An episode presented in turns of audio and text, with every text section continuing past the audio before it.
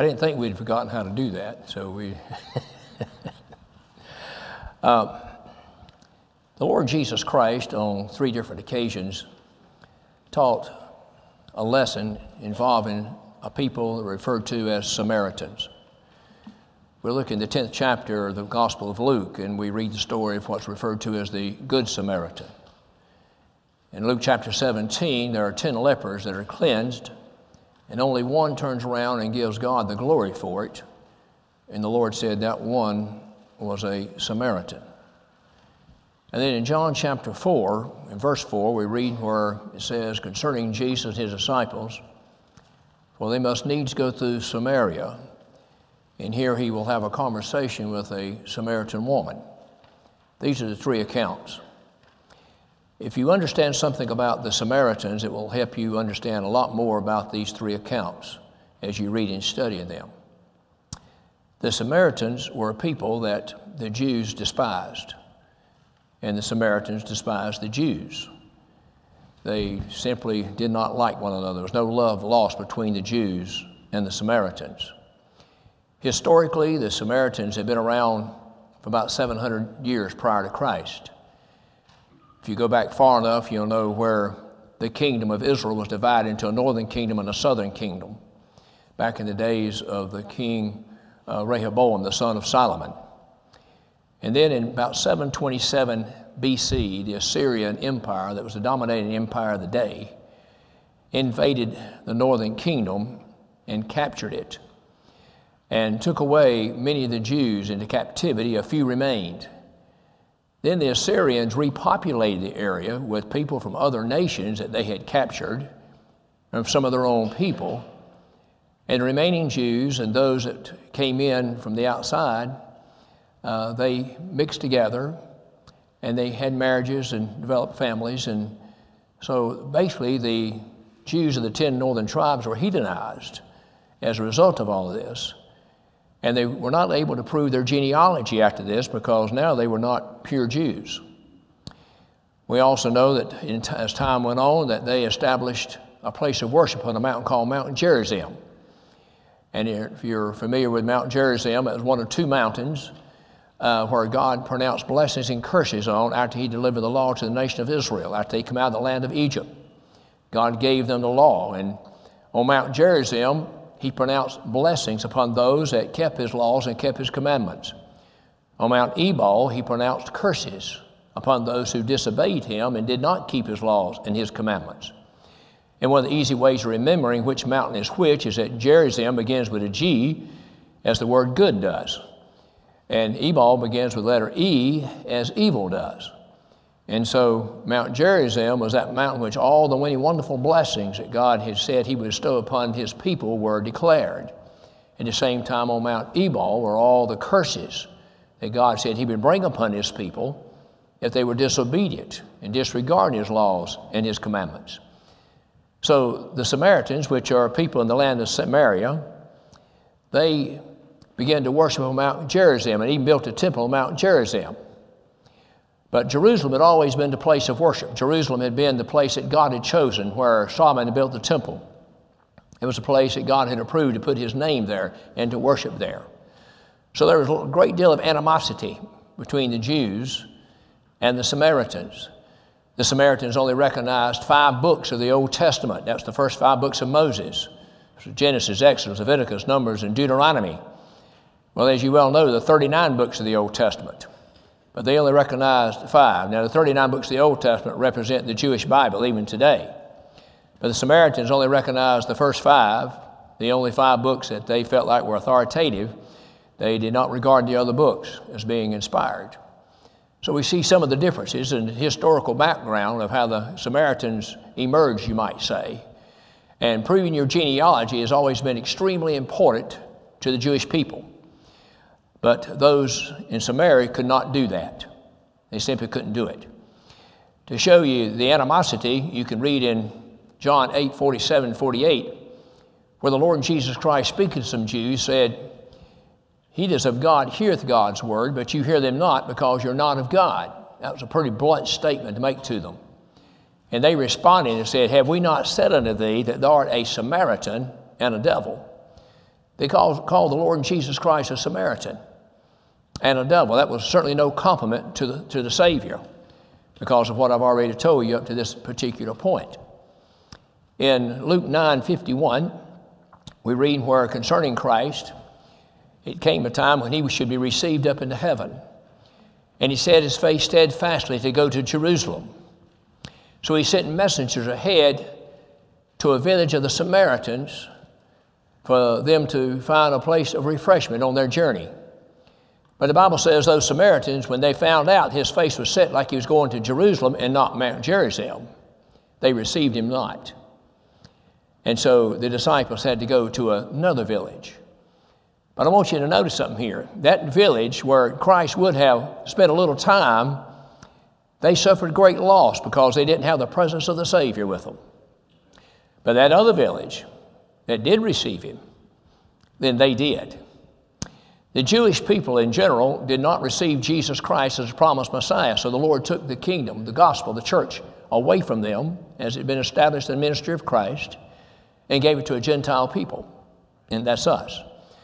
And we are warned in the scriptures not to be high minded about it, because just like God took it from the Jews and gave it to the Gentiles, He likewise could take from the Gentiles and, and give it back to the Jews if He wanted to.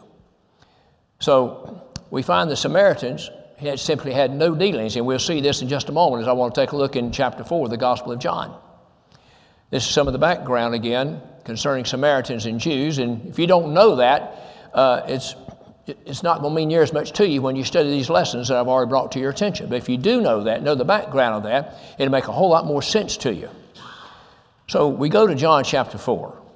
And in verse 4 it says, For he must needs go through Samaria. Now the verse prior to that says he was going from Judea to Galilee.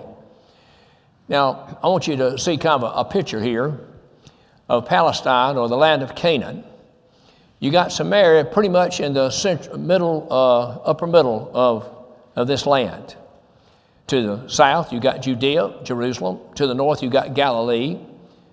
Uh, to the east of here, you got the Jordan River. And to the west, you got the Mediterranean Sea. So if you're down here in the south and you want to go to Galilee, you got one of three routes you can take. You can go by the Mediterranean Sea and take a detour around that way. Or you can cross Jordan's River and go up and come around that way. Or you can go straight through Samaria. Many of the Jews would not go through the land of Samaria for the reasons I've already given you. So they would take the longer route. They would go to the west or they would go to the east. But the shortest distance was right through Samaria. It's kind of like Atlanta. You can go straight through Atlanta, or you can go around the west side of 285, or you can go around the east side. Now, I always go straight through. I go straight through. Of course, Nashville is similar. You can go straight through, or you can swing Briley Parkway this way or Briley Parkway that way. But Atlanta, I think, gets it point across a little bit stronger. So I do try to time it to go through Atlanta between 10 and 2. It's still bad, but it's not near as bad as it is from 8 to 4 or 5. But anyway, I always go straight through Atlanta. And I'm always glad, glad to get to the other side and see it in my rearview mirror. It's never a pleasure going through Atlanta. So the nearest route, the shortest route, was to go straight through Samaria. Typical Jew wouldn't do that. He would take a detour around to the east or a detour around to the west. But the Lord Jesus Christ has said of him here, he must needs go through Samaria. Now, if you trace the movements of the Lord Jesus Christ in the Gospel of John, you will find, to begin with, he starts off in Jerusalem. And then the Lord uh, goes to Judea. And then the Lord goes to Samaria. And at the end of this uh, conversation that he had with the Samaritan woman, we'll see near the end here, there are going to be those who are going to believe on the Lord Jesus Christ, some other Samaritans, and they will declare that Jesus is the Christ, the Savior of the world. So we go from Jerusalem, Judea, Samaria to the world. Now, if you read Acts 1 and 8, you'll find after the resurrection of the Lord Jesus Christ, after he spent 40 days on this earth, just before he ascends to go into heaven, he speaks to his disciples. And his disciple, he tells his disciples, "You shall be, you shall, uh, you shall remain here in Jerusalem to be endued with power from on high, and you shall be witnesses of me, starting at Jerusalem, and then Judea, and then Samaria, and then to the most parts of the world." So I hope you can see the parallel here in the Lord Jesus Christ setting the example. In Matthew chapter 10, we find where the Lord gives the first of his gospel commissions. He'll give two main commissions. Here's the first one, and here he gives this to his 12 apostles. And he tells them, as you go, you go preach, but you're not to go into the way of the Gentiles or to any city of the Samaritans, but rather to the lost sheep of the house of Israel. Now, the Lord brings three groups of people to our attention Gentile, Samaritans, and the Jewish people that's referred to as the lost sheep of the house of Israel. The word lost here does not mean eternally lost. It means they were lost from the benefits of the gospel and the kingdom that they could have enjoyed had they received him as the promised Messiah. So he sends those apostles out and he tells them two places they're not to go. Now, I think I'd like to raise an important question, I think, right here. For those who embrace the idea that the gospel itself is designed to inform people who are not children of God so they can make a decision for Christ become children of God, then the Lord Jesus Christ for three years omitted the Gentiles. For three years, he omitted the Samaritans. Now, just think about that for a second. Does that make a lot of sense to you? I hope it doesn't. Well, it had nothing to do with their eternal destiny.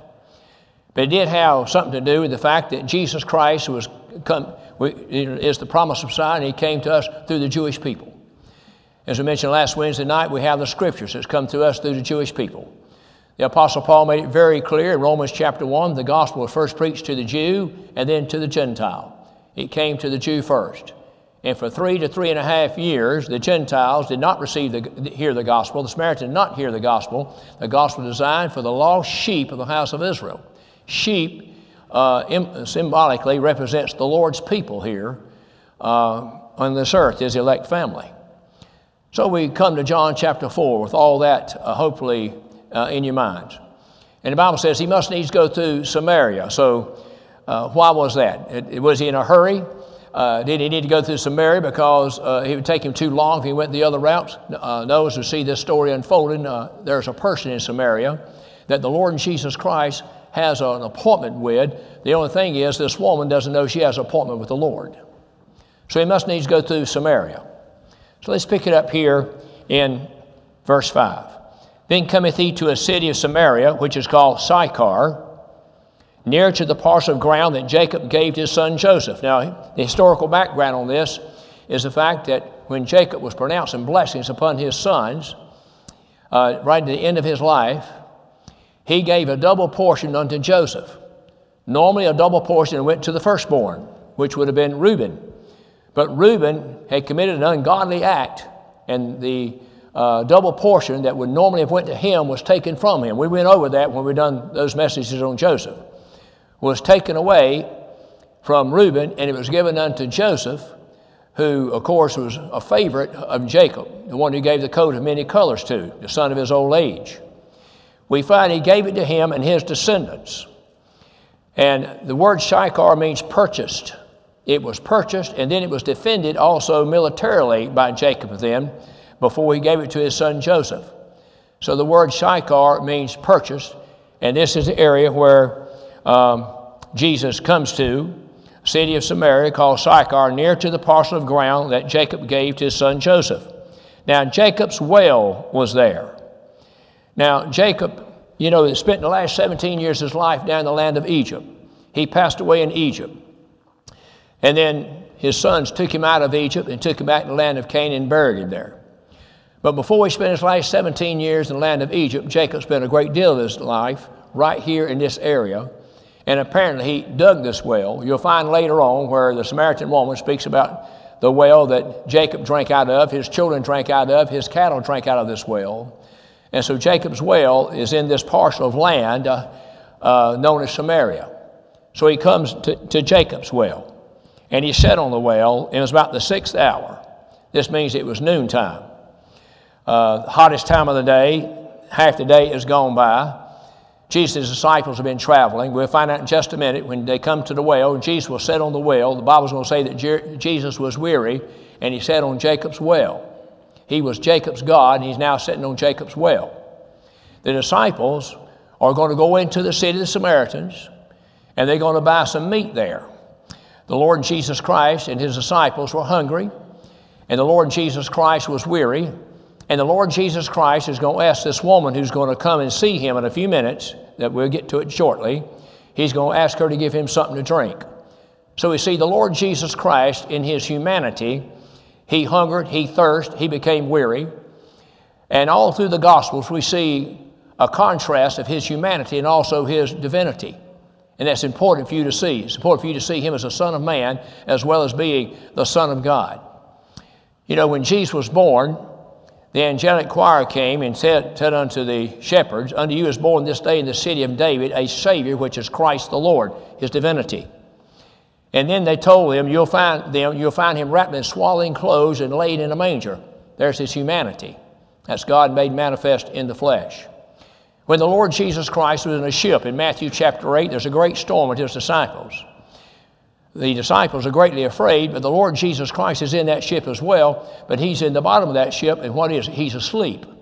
Christ required sleep like you do. He required sleep like I do. Jesus grew weary in body as he traveled from place to place. He was tired, he was weary, and he's of that ship taking a rest, and he's asleep. But in answer to the cries and prayers of his disciples, what does Jesus do? He arises from sleep, comes to the top of that ship, and speaks to the storm. It says to the storm, Peace, be still. There's his divinity. At the very word of the Lord Jesus Christ, that storm become a non factor. That storm ceased to be a storm. The waves quit crashing into the ship, and the, way, and the wind was no longer boisterous anymore. It was just completely still and completely quiet. There's his divinity, you see. When the Lord Jesus Christ was crucified, you see his humanity because the Son of God couldn't die. He had to become the Son of Man to die. You see his humanity. But after three days, the Lord Jesus Christ self resurrected. I emphasize he's self resurrected, and there you see his divinity. So it's important for you to see both aspects of this as you study the Gospels, study the Bible, study the life of the Lord Jesus Christ. And the very fact that he became weary and he was hungry and he was thirsty tells me that Christ endured some of the same things in normal living that you do. You know what it is to be hungry. You know what it is to be thirsty. You know what it is to be tired. You know what it is to be weary. You know what it is to uh, can't keep your eyes open and you need to go to sleep. It's kind of interesting to me. When you need to stay awake, sometimes you can't hardly do it. And then when you want to go to sleep, you can't hardly close your eyelids and get it. It beats the thing I've ever seen. But anyway, that's the way it works, right? When you know you got, got you know, if you know you got to get real early to go on a trip, uh, can you go to sleep? You go lay in bed, you know you got to get early, you can't even go to sleep, right? That's when you really need to go to sleep. And then when you come to church, when you really need to be awake, it's hard to keep your eyes open sometimes, right? That's, that's not the only place, but it's a, it's a place where I see that happening from time to time. Sometimes people say, Brother Lawrence, I don't know how you preach, uh, looking at everybody, because it's hard for me to pay attention just looking at a few people. Well, best way I know to do that, I'll just start inviting you one by one to come up here and sit while I preach, and you see what I see, and then you'll pray harder for me. Overall, in general, y'all do fantastic. just kidding a little bit with you here. So the Lord is weary. So he comes to Jacob's well. His disciples go on into Samaria to buy meat. And it's important that uh, the Lord be alone with this woman. The Lord was alone with Nicodemus, wasn't he? And uh, it's important also to notice the different people that the Lord Jesus Christ ministered to out of all different kind of categories. We just use John 3 and John 4 for a side-by-side contrast just for a minute. In John chapter 3, the Lord Jesus Christ deals with Nicodemus. In John chapter 4, with the Samaritan woman. Just some of the differences right here. First of all, man, woman, has a name, Nicodemus. She has a name, but we don't know what it was. Nicodemus was a master in Israel. He had a high position. This woman had no position at all. She's doing the work of a servant. She's going to come to the well to draw water. Nicodemus was highly thought of. If we study the life of Nicodemus in this Bible, you're going to find that he was upright, upstanding, uh, a man of great moral character, and a man who was willing to minister and serve the Lord Jesus Christ in his own manner, his own way, as God used him along with Joseph Arimathea, even in taking the body of his son down from the cross. This woman here, though, uh, you're going to find out where she had problems keeping husbands. Lord willing, we get to that again in a minute. So we have a lot of difference between these two people right here, side by side in the scripture. So the Lord comes here to Jacob's well. He sits down on Jacob's well, and it says, There cometh a woman of Samaria to draw water. That's why she came there. It's the noontime. She's come there at that particular time. Um, and as soon as she comes there, he says unto her, Give me to drink. Notice her reply. Then said the woman of Samaria unto him, How is it that thou, being a Jew, askest drink of me, which am a woman of Samaria?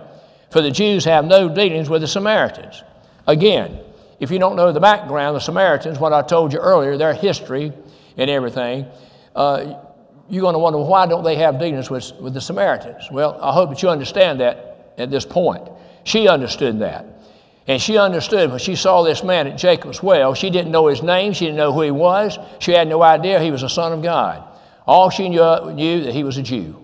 He was a man, he was a Jew. I'm sure she was able to tell that by his dress, his apparel, his physical features, etc.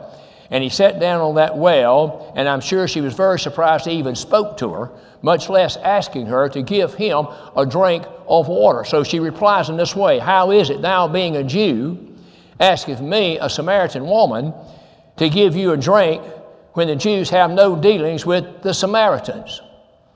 So she's puzzled at this. Jesus answered and said unto her, If thou knewest the gift of God, here's something she does not know. If thou knewest the gift of God, which is the Lord Jesus Christ, you know, in the book of Corinthians, he's spoken of as the unspeakable gift, the greatest gift. In James 1.17, it says, Every good gift and every perfect gift cometh down from the Father of lights, whom there is no variableness or shadow of turning. And so whatever gift is under consideration fits that verse. But I'm telling you, here's the gift of all gifts. The Son of God, the Lord Jesus Christ, that thou knewest the gift of God.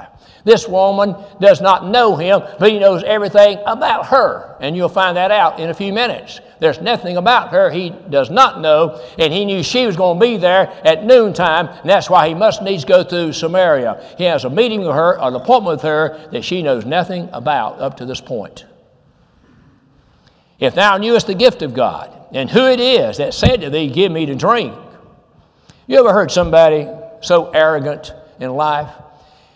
And maybe they get pulled over for a speeding ticket, and the windows roll down, and the policeman comes up and tells him he's speeding, will give him a ticket. He says, Do you know who I am? Do you know who I If you knew who I was, you'd just say, I'm sorry, uh, you know, you're above the law. Uh, if you want to speed, you just go ahead and speed. Now, that's the kind I like to see them throw the book at, right? But anyway, Sometimes somebody come weaving in and out of traffic, one thing and another, and Karen says, I wish I was a highway patrolman right now. Boy, where's he at when you need him? I wish he was here and go after that guy. One day it happened, and she was so happy to see him get pulled over. But anyway, we're looking at something a little bit different. If thou knewest the gift of God and who it is that said to thee, Give me to drink, thou would have asked of him, and he'd have given thee living water. It'd been in reverse. You'd have asked me, and I'd have gave you something far more valuable than this water in this well right here. I'd have give you something far more valuable. I'd have give you something called living water. Now, at this point, she's thinking he's talking about literal water, natural water, the outward, the external, etc. But the Lord is talking eternal. The Lord is talking spiritual. The Lord is talking about something far more greater than that. That's why the Lord told Satan in Matthew chapter 4, man shall not live what? By bread alone, but by every word that proceeded out of the mouth of God. Yes, we have to have bread, we have to have water. In fact, we have to have air and we have to have light. Do you know the Lord Jesus Christ is all those things to us spiritually? Man cannot live on this earth without air, without light, without food, without water. Christ said in John chapter 6, I'm the living bread that came down from heaven. In 1 John 1 5 and 6, we find here where it says that God is light and there's no darkness in him. John 8 12, Jesus said, I am the way, uh, Jesus said, I am the light of the world. Whoso walketh after me shall not walk in darkness, shall have the light of life. There's the light, there's the bread, he's the living water, he's also the air. You know, man breathing, uh, God breathed in man's nostrils the breath of life, and he became a living soul in Genesis chapter 2. But in the scriptures, you're going to find where the Spirit oftentimes associated with the wind and with the air that we breathe. The Lord Jesus Christ is everything to us spiritually that we stand in need of from a natural perspective. So he speaks about living water. One of my favorite prophecies is found in the book of Zechariah, chapter 14, verse 8, where it says, In that day shall living waters go out from Jerusalem. Half of them toward the former sea, half of them toward the hinder sea, and summer and winter shall it be. When Christ died on Calvary, I want you to see this. When Christ died on Calvary, his arms stretched out with nails at his hands and nails at his feet, I'm telling you, the blood of the Lord Jesus Christ reached all the way back to the first heir promise, and the first man ever lived on this earth to Adam. Reached back 4,000 years that way, it reached 2,000 years that way. That was living waters. It's another expression basically for eternal life. If thou known the gift of God, you'd have asked me, I'd have give you living water instead of me asking you to give me a drink of this water. Just notice how the woman responds. She says, Art thou greater than our father Jacob, which gave us the well and drank, and therefore himself and his children and his cattle? Are you greater than Jacob? See, Abraham, Isaac, and Jacob formed, uh, it was the basis of the formation and creation of the nation of Israel. And they looked to Jacob as their father. The 12 tribes of Israel came from Jacob. They considered him from that point of view their father. And she says, Art thou greater than Jacob? I'd say he was greater than Jacob. It was he that created Jacob. It was he that formed Jacob. It's he that found Jacob. He found Jacob in a desert land, a waste howling wilderness, when Jacob was not looking for him. He blessed Jacob with a vision where a ladder was set up from heaven right to this earth, and angels ascending, descending upon that ladder, which is a picture of Jesus Christ as our great mediator, the one who stands between heaven and earth, my friends. When you pray to the Father, it goes through the Son of God. He is the in between. He's the daysman Job spoke about. He's our mediator. He became that. He showed that to Jacob in a vision. He told Jacob he was the God of his father Isaac, his grandfather Abraham. He said, The land you're laying on right here, I'm giving to you and your seed forever. Says, I will keep you, I will lead you, and I will never leave you nor forsake you. Is I answered the question for her, is he greater than Jacob our father? I think so. Right? I think so. He blessed Jacob 20 years away from home down there in the land of Laban. He blessed Jacob to be able to go back to the land, uh, go down to the land of Egypt and see his son he thought had been dead for over 20 years. He blessed him to see not only his son but his grandsons, and to remind him that he was the God who appeared to him uh, in that first experience I've already mentioned. And how he had fed him all the days of his life, how he had delivered him time and time and time again. Art thou greater than our father Isaac? Excuse me, Jacob? Yes, far greater than Jacob. See, this woman's in a great deal of darkness, but she's getting a little more light as time goes on. it's beginning to filter through. Jesus answered and said unto her, He didn't even reply to that question. Whosoever drinketh this water shall thirst again. In a sense, he didn't. But notice, he says, Here's Jacob's well, here's Jacob's water, so to speak. And whosoever drinketh this water shall thirst again. To me, that symbolizes the world in which we live. What, what in this world truly satisfies you? What in this world have you done that satisfied you to such an extent that it was just complete and total? I don't know of anything Everything this world is, everything this world offers, I can assure you, is temporary. It may be okay for a little while, and then it diminishes, it evaporates, it just goes away. But not the things of God. Whosoever drink this water shall thirst again. Ain't no telling how much water I've drank in my lifetime. I'm telling you, there's just nothing that will quench your thirst any better than a cold glass of water when you're hot and tired and perspiring. And uh, I'm telling you, it's far greater for you than, than Coke or Pepsi or anything else you can drink. There's nothing can quite do the job like water. And that's why God compares it to the gospel. In Proverbs 25 25, he says, As cold waters are to a thirsty soul, so is good news from a far country. But after a while, and a few hours after that, you get thirsty again, right? And you got to go back to the well again. But Jesus talking about something far superior than that.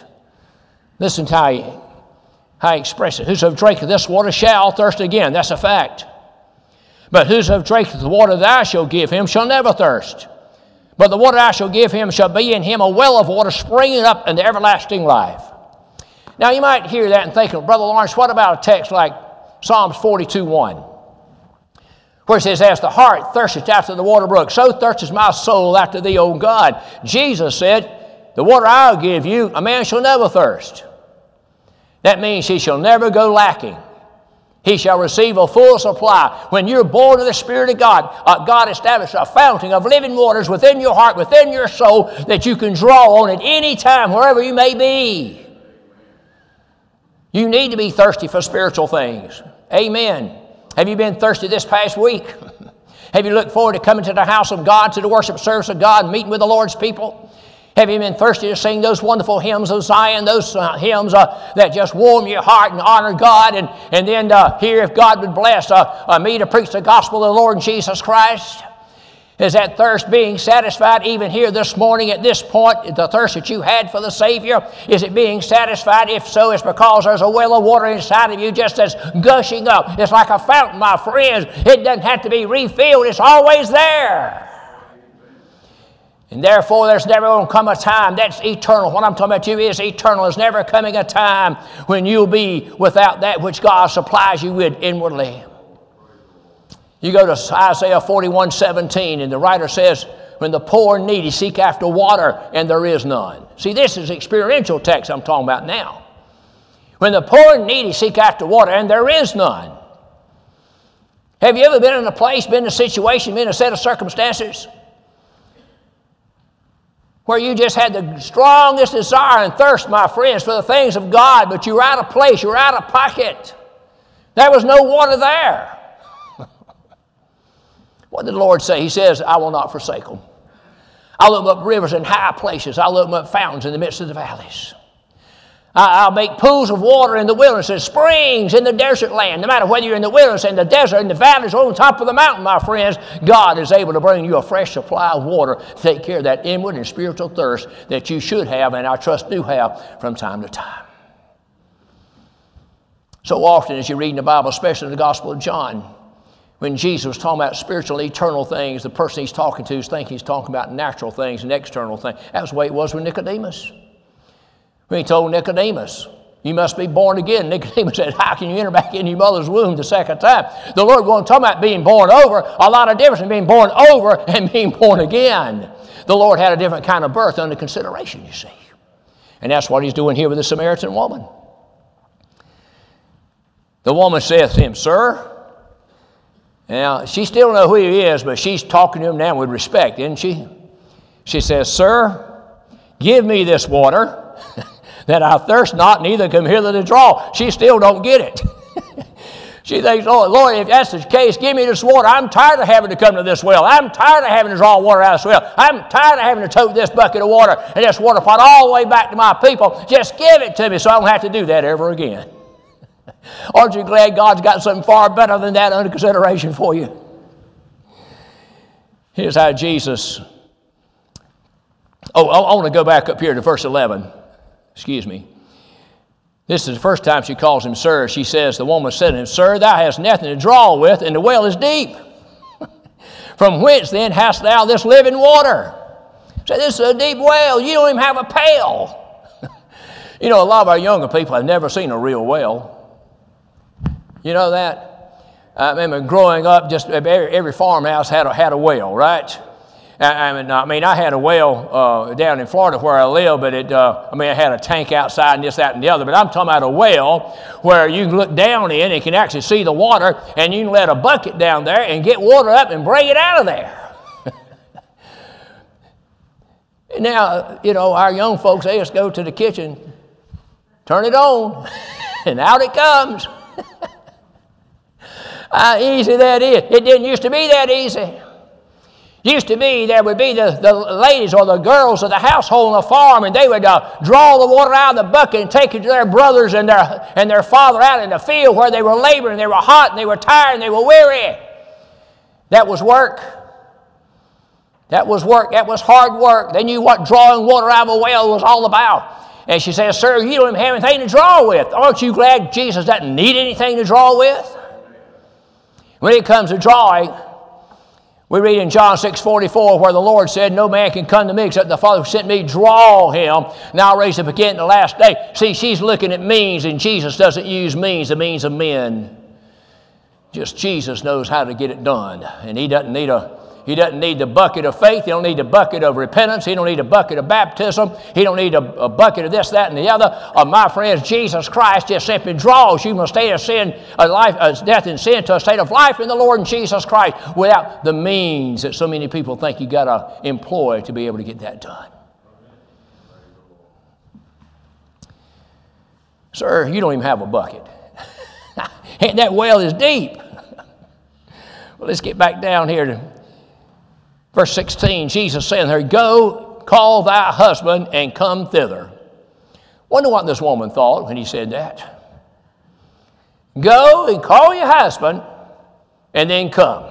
Go and come. Here's her reply. The woman answered, said, This is her shortest reply. This is her shortest reply in this conversation with Jesus I have no husband. Jesus said to her, Thou hast well said, I have no husband, for thou hast had five. And he whom thou hast is now not thy husband, and that sayest thou truly. Jesus has just displayed to her his omniscience. The Lord knew about this Samaritan woman. He knew everything about her. He knew her name. He just didn't tell us what it was. He knew where she would be, what she'd be doing. He knew she'd be there at noontime. And he went, asked me to go through Samaria to meet this woman right here. He reveals unto her things that no way he could possibly know. He's a stranger. He's somebody she's never met, does not know, but yet he knows this that the one she's with now is not her husband, and she's had five in times past. The woman changes the subject. the woman said to him, Sir, I perceive thou art a prophet.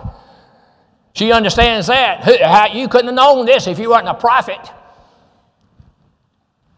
And then it says, Our fathers worshipped in this mountain, and you say in Jerusalem is the place where men ought to worship. That's, that's the way it was. They worshiped in Mount Gerizim. The Jews worshiped down here in Jerusalem. Jesus said unto her, Woman, believe me, the hour cometh when ye shall neither in this mountain nor yet at Jerusalem worship the Father. Yes, at that time that was true. But the time was going to come when that was not going to be the case for the Samaritans or the Jewish people, either one. Ye worship you know not what. We know what we worship for salvation as other Jews. What did the Lord mean by that expression? Salvation as other Jews. The word salvation here is just synonymous with the name Jesus. You know what the word Jesus means? It means salvation, it means Savior. That's what it means. And that's how Simeon used it. If you read his experience in Luke chapter 2, when Mary and Joseph brought Christ into the temple when he was 42 days of age, and the, uh, the Lord had promised by the Spirit unto Simeon he would not see death he had seen the Lord's Christ.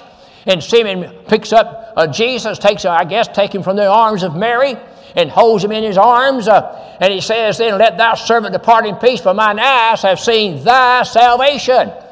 Well, what had his eyes saw? His eyes seen Jesus. His eyes saw the Christ. His eyes saw the Messiah. He's holding the Christ in his arms, in his hands there, and embracing bring him close to his heart and to his bosom. He said, Mine eyes have now seen thy salvation. That's what Jesus is. Jesus is salvation. He says that we know that salvation is of the Jews. I am the Messiah, in other words. And I came just like the prophets of the Jews said I would come. I was born of the Virgin. I was born in Bethlehem.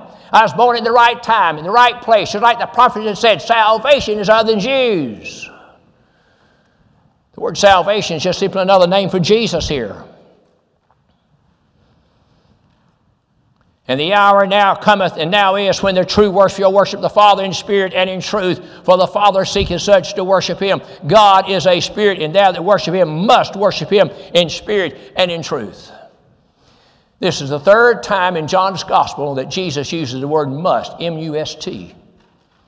The first time is in John 3 with Nicodemus.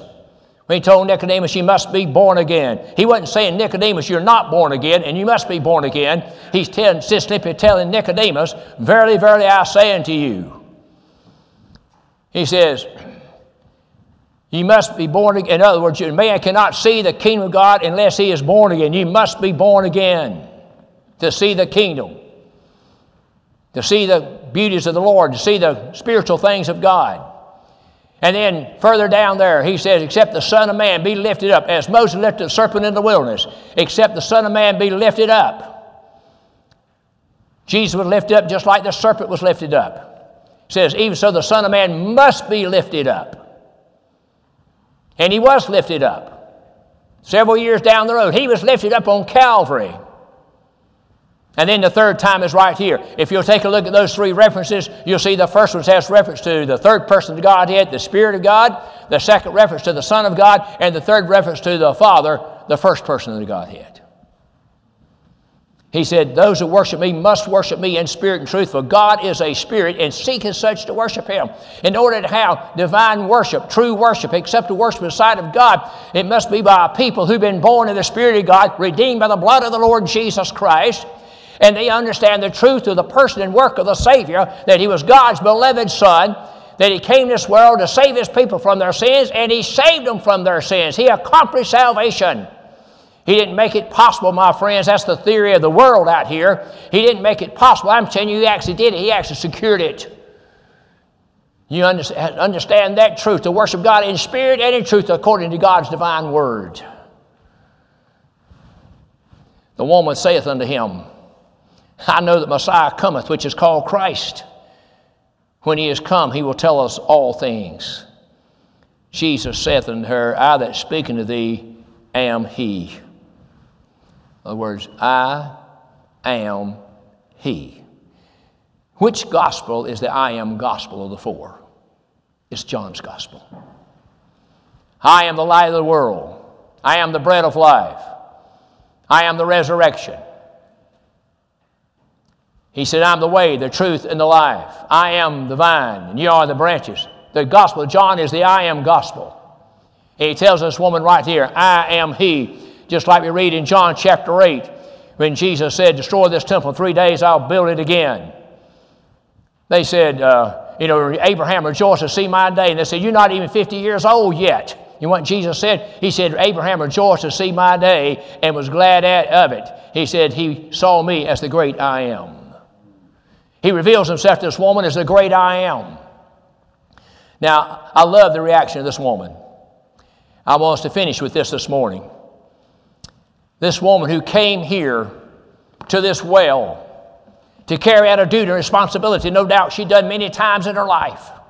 She came with a natural a water pot to, to a natural well with natural water, little water, and she's going to draw water and fill that water pot and take it back. That was an important task of the day. But she is so excited about what has happened to her. She's so excited with the conversation she's had with the Messiah. She's so excited to find this is the Messiah that I've been talking about. This is the Messiah. This is a great I am. She's so excited about Bible says she left the water pot and went back to her people.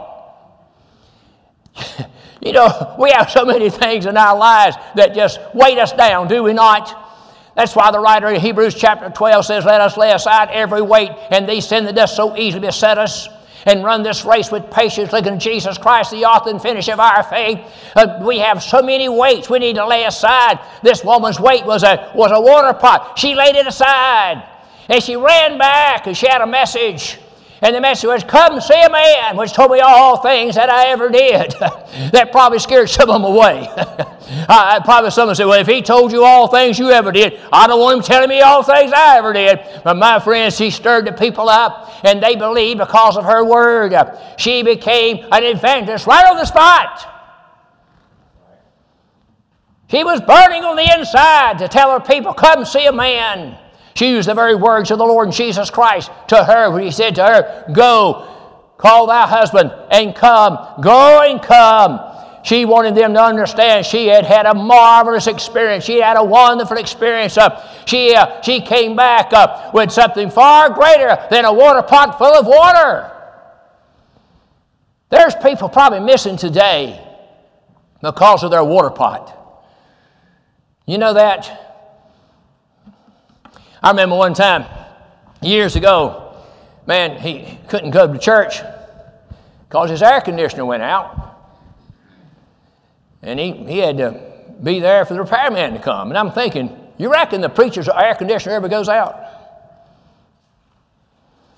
And one man, one time I remember, he said, Well, I can't come to church today. My well's not working. I got the well man coming. You couldn't have got him there at 3 in the evening? Does the preacher's well never go out? Does a preacher's car never have a flat tire? Does a preacher's car uh, battery never fail? of course it does. And if I was to come here and no if I was not to come here, and I was absent, didn't show up, and somebody said, Brother Tim, where's your dad? He said, Well, his air conditioning went out, and he called the repairman, he's going to be there at 11 o'clock, he just can't make it today. Really? Are you serious? You mean Brother Lawrence is not going to be here? He couldn't get him to come at 3 or 4 in the afternoon? And you'd have every right to say that. Every right. I don't want a water pot hindering me. I know the water pot was important, but she found something more important. And she just left the water pot there. Said, Come see a man. Told me all things I ever did. That's, that's what I want. I want to try to tell somebody, I want, I want you to come to Bethel Church. I, I want you to hear about a Christ you may not have heard about lately. I want you to hear about a Messiah. I want you to hear about a Savior that's victorious. I want you to hear about a Savior that, that is able to, he was able to triumph over all things. He was triumphant over sin, death, hell, and the grave.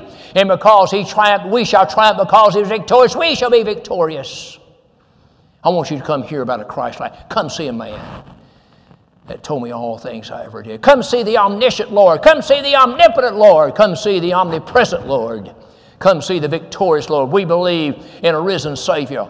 We believe in a successful Savior. We believe in a Savior that's sending back to glory, that's on the right hand waiting, uh, my friends, to that point in time to come back to this earth one more time, but this time not to put away sin. That took place 2,000 years ago, but to gather his jewels home, every little ex child of God, my friend. He'll get them in his arms and bring them into glory. He'll take them across the threshold, and they shall never experience another heartache, never another sorrow, never another problem here in this world. Come see a man.